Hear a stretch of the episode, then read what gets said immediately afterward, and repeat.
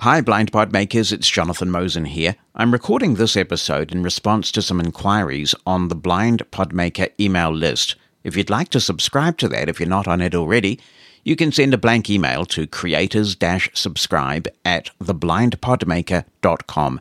And the Blind Podmaker is all one word. So that's creators subscribe at theblindpodmaker.com.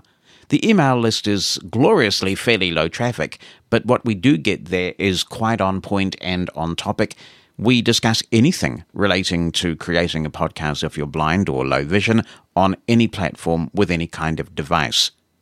One of the things that's come up there is my mention of a drop in method that I use in Reaper, which speeds up my podcast production immensely if you're of a certain age, should I say, if you're of a certain age, this probably won't be news to you because I guess I'm fortunate enough to have been around at a time when we were still using analog reel to reel machines. I remember doing some work at a radio reading service where there was some really high quality Revox machines. I did a bit of an internship at the Talking Book Studios here in New Zealand where I did some recording using this method. And it's just kind of in my DNA. There is a bit of a knack to doing this right, I think. But for me, I don't even think about it because I started doing it about 36 years ago, and that is a very long time. And then when we moved to the digital realm, I used SoundForge initially for spoken word production back in the main menu days and even earlier than that. And I was really disappointed that this drop in method wasn't easily accomplished there. When Larry Skutchan introduced me to Studio Recorder about 20 years ago, I was thrilled because, of course, Studio Recorder was designed and still is designed predominantly for spoken word production in talking book studios. And the American Printing House for the Blind wanted to emulate that recording experience. So dropping in was a core feature of that product. So once I became a studio recorder user, the amount of time it took me to produce my own material dramatically decreased. In 2012, I bought a Mac, and while I did have a virtual machine, I found that the latency from virtual machines meant that if I wanted to do audio production with the meticulousness that I prefer, I had to do it in Mac OS. And I was using Amadeus Pro, and again was really disappointed to find that it doesn't make dropping in easy either.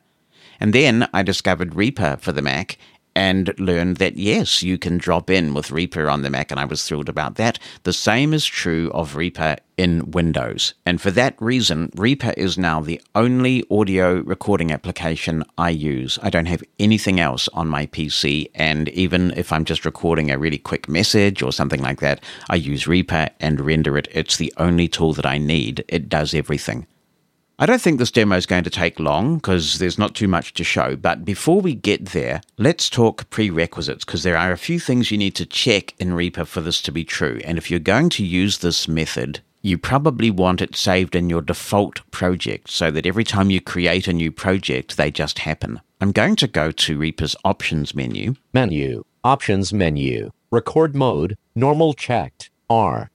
I'll down arrow. Record mode, Time selection auto punch. R. I'll down arrow again. Record mode, auto punch selected items. R. New recording that overlaps existing media items submenu. N. This is critical. If you have this set incorrectly and you try the drop in method, what you'll find is that you get little blemishes sometimes as items overlap, little bits of glitchy audio. Somehow, I inadvertently got this setting set incorrectly early last year, and it took me a while to track it down. And there were these little glitches when I would drop in, and it was driving me crazy. And I went through driver installs and everything until Glenn Gordon, actually, thank you, Glenn, mentioned that this might be the culprit. So I'll right arrow here on this submenu item. Splits existing items and creates new text default. S. You don't want the default. Down arrow. Trims existing items behind new recording tape mode checked. That's T. what you want. And the key here is tape mode because what we're doing really is regressing. We're regressing back to our childhoods, for some of us anyway, for a certain age, to the days of tape. So tape mode is the key word. That's the one that you want set. I'll tap the Alt key to leave this. Leaving menus. And now I'll talk about the limitations of this method, when you would use it and when you would not.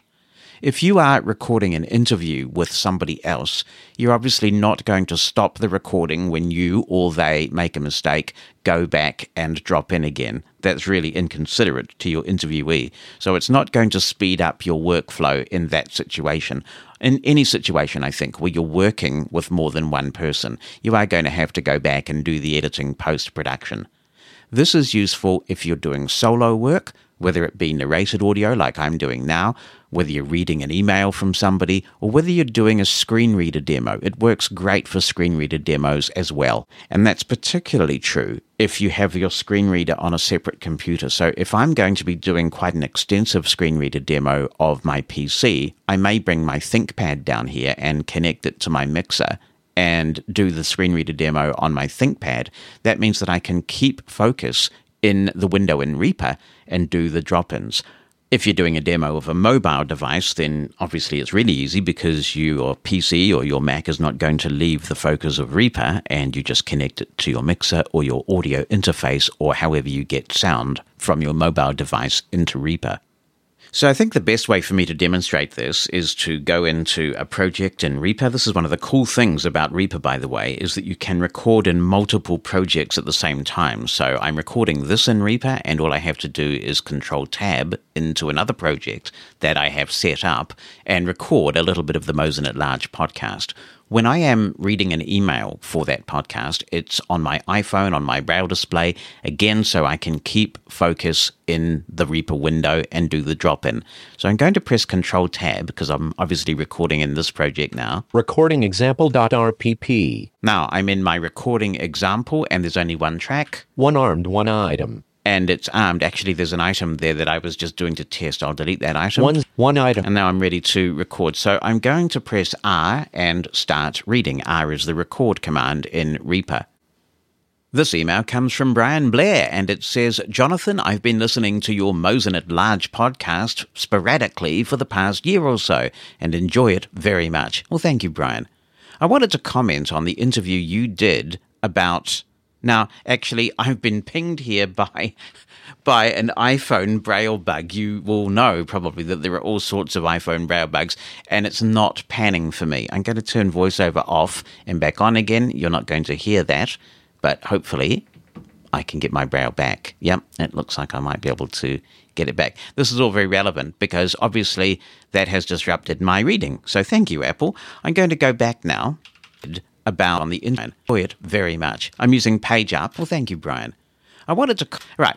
So I said thank you, Brian, and then there's a nice long gap. One of the things with the drop in method is that you've got to be careful not to curtail breaths. Otherwise, it sounds unnatural. And I must admit, I do tend to be a bit of a noisy breather. I've tried to deal with that, but you know, sometimes you just got to deal with what you have.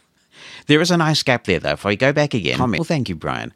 I want right. So there's a definite pause between when I finish the sentence and when I breathe.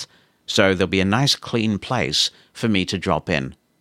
What I'm going to do is wind it back, and then after I say thank you, Brian, I'm just simply going to press the R key. When you do that, what happens is that Reaper just naturally drops out of play and into record. There are a couple of things here, though. I do have a mechanical keyboard. I love to type on it, and I do a lot of typing, so I don't want to give up my mechanical keyboard, but I have to be very careful to press it extremely quietly. And this is something that you'll need to be aware of if you're going to use this method. If you have a really clicky keyboard, don't push it down quickly and hard, particularly if you have a condenser mic or some mic with a wider polar pattern that's going to pick that up. I'm very fortunate that I have the Heil PR40. It's got the most insanely narrow pickup range, and I love that about the Heil PR40. We'll go back also and enjoy it very much. Well, thank you, Brian.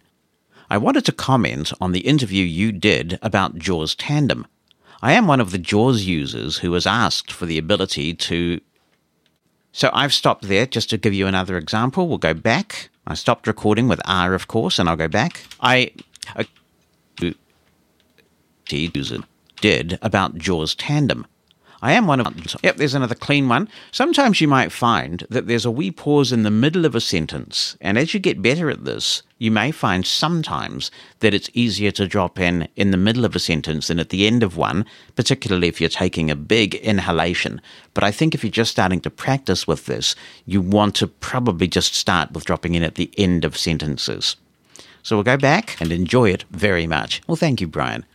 I wanted to comment on the interview you did about JAWS Tandem. I am one of the JAWS users who has asked for the ability to initiate a tandem direct session on a host computer, or at least have the potential host, quote, listening.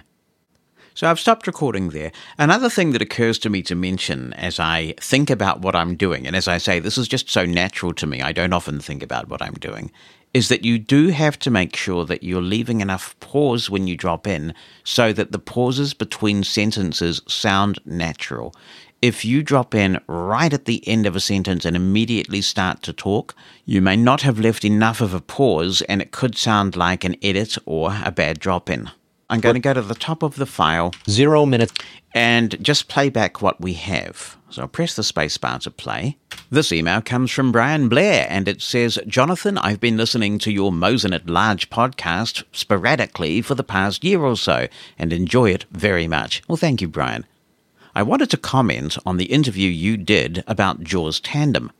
I am one of the JAWS users who has asked for the ability to initiate a tandem direct session on a. There you go. So there were two drop ins there, and that's how it works. And the fact that I'm able to do that means I don't have to go back and listen to the thing again. I don't have to find where I need to make edits, and it's all done. So it really does speed up my workflow considerably. Nothing too complicated, a pretty simple method, but boy, is it a huge time saver. I hope that's of some help. And again, a reminder if you want to subscribe to the Blind Podmaker email group, send a message to creators subscribe at theblindpodmaker.com. Happy podcasting, and if you'd like to contribute any demos or hints or tips to this podcast feed, please be in touch with me. I'd be happy to include them.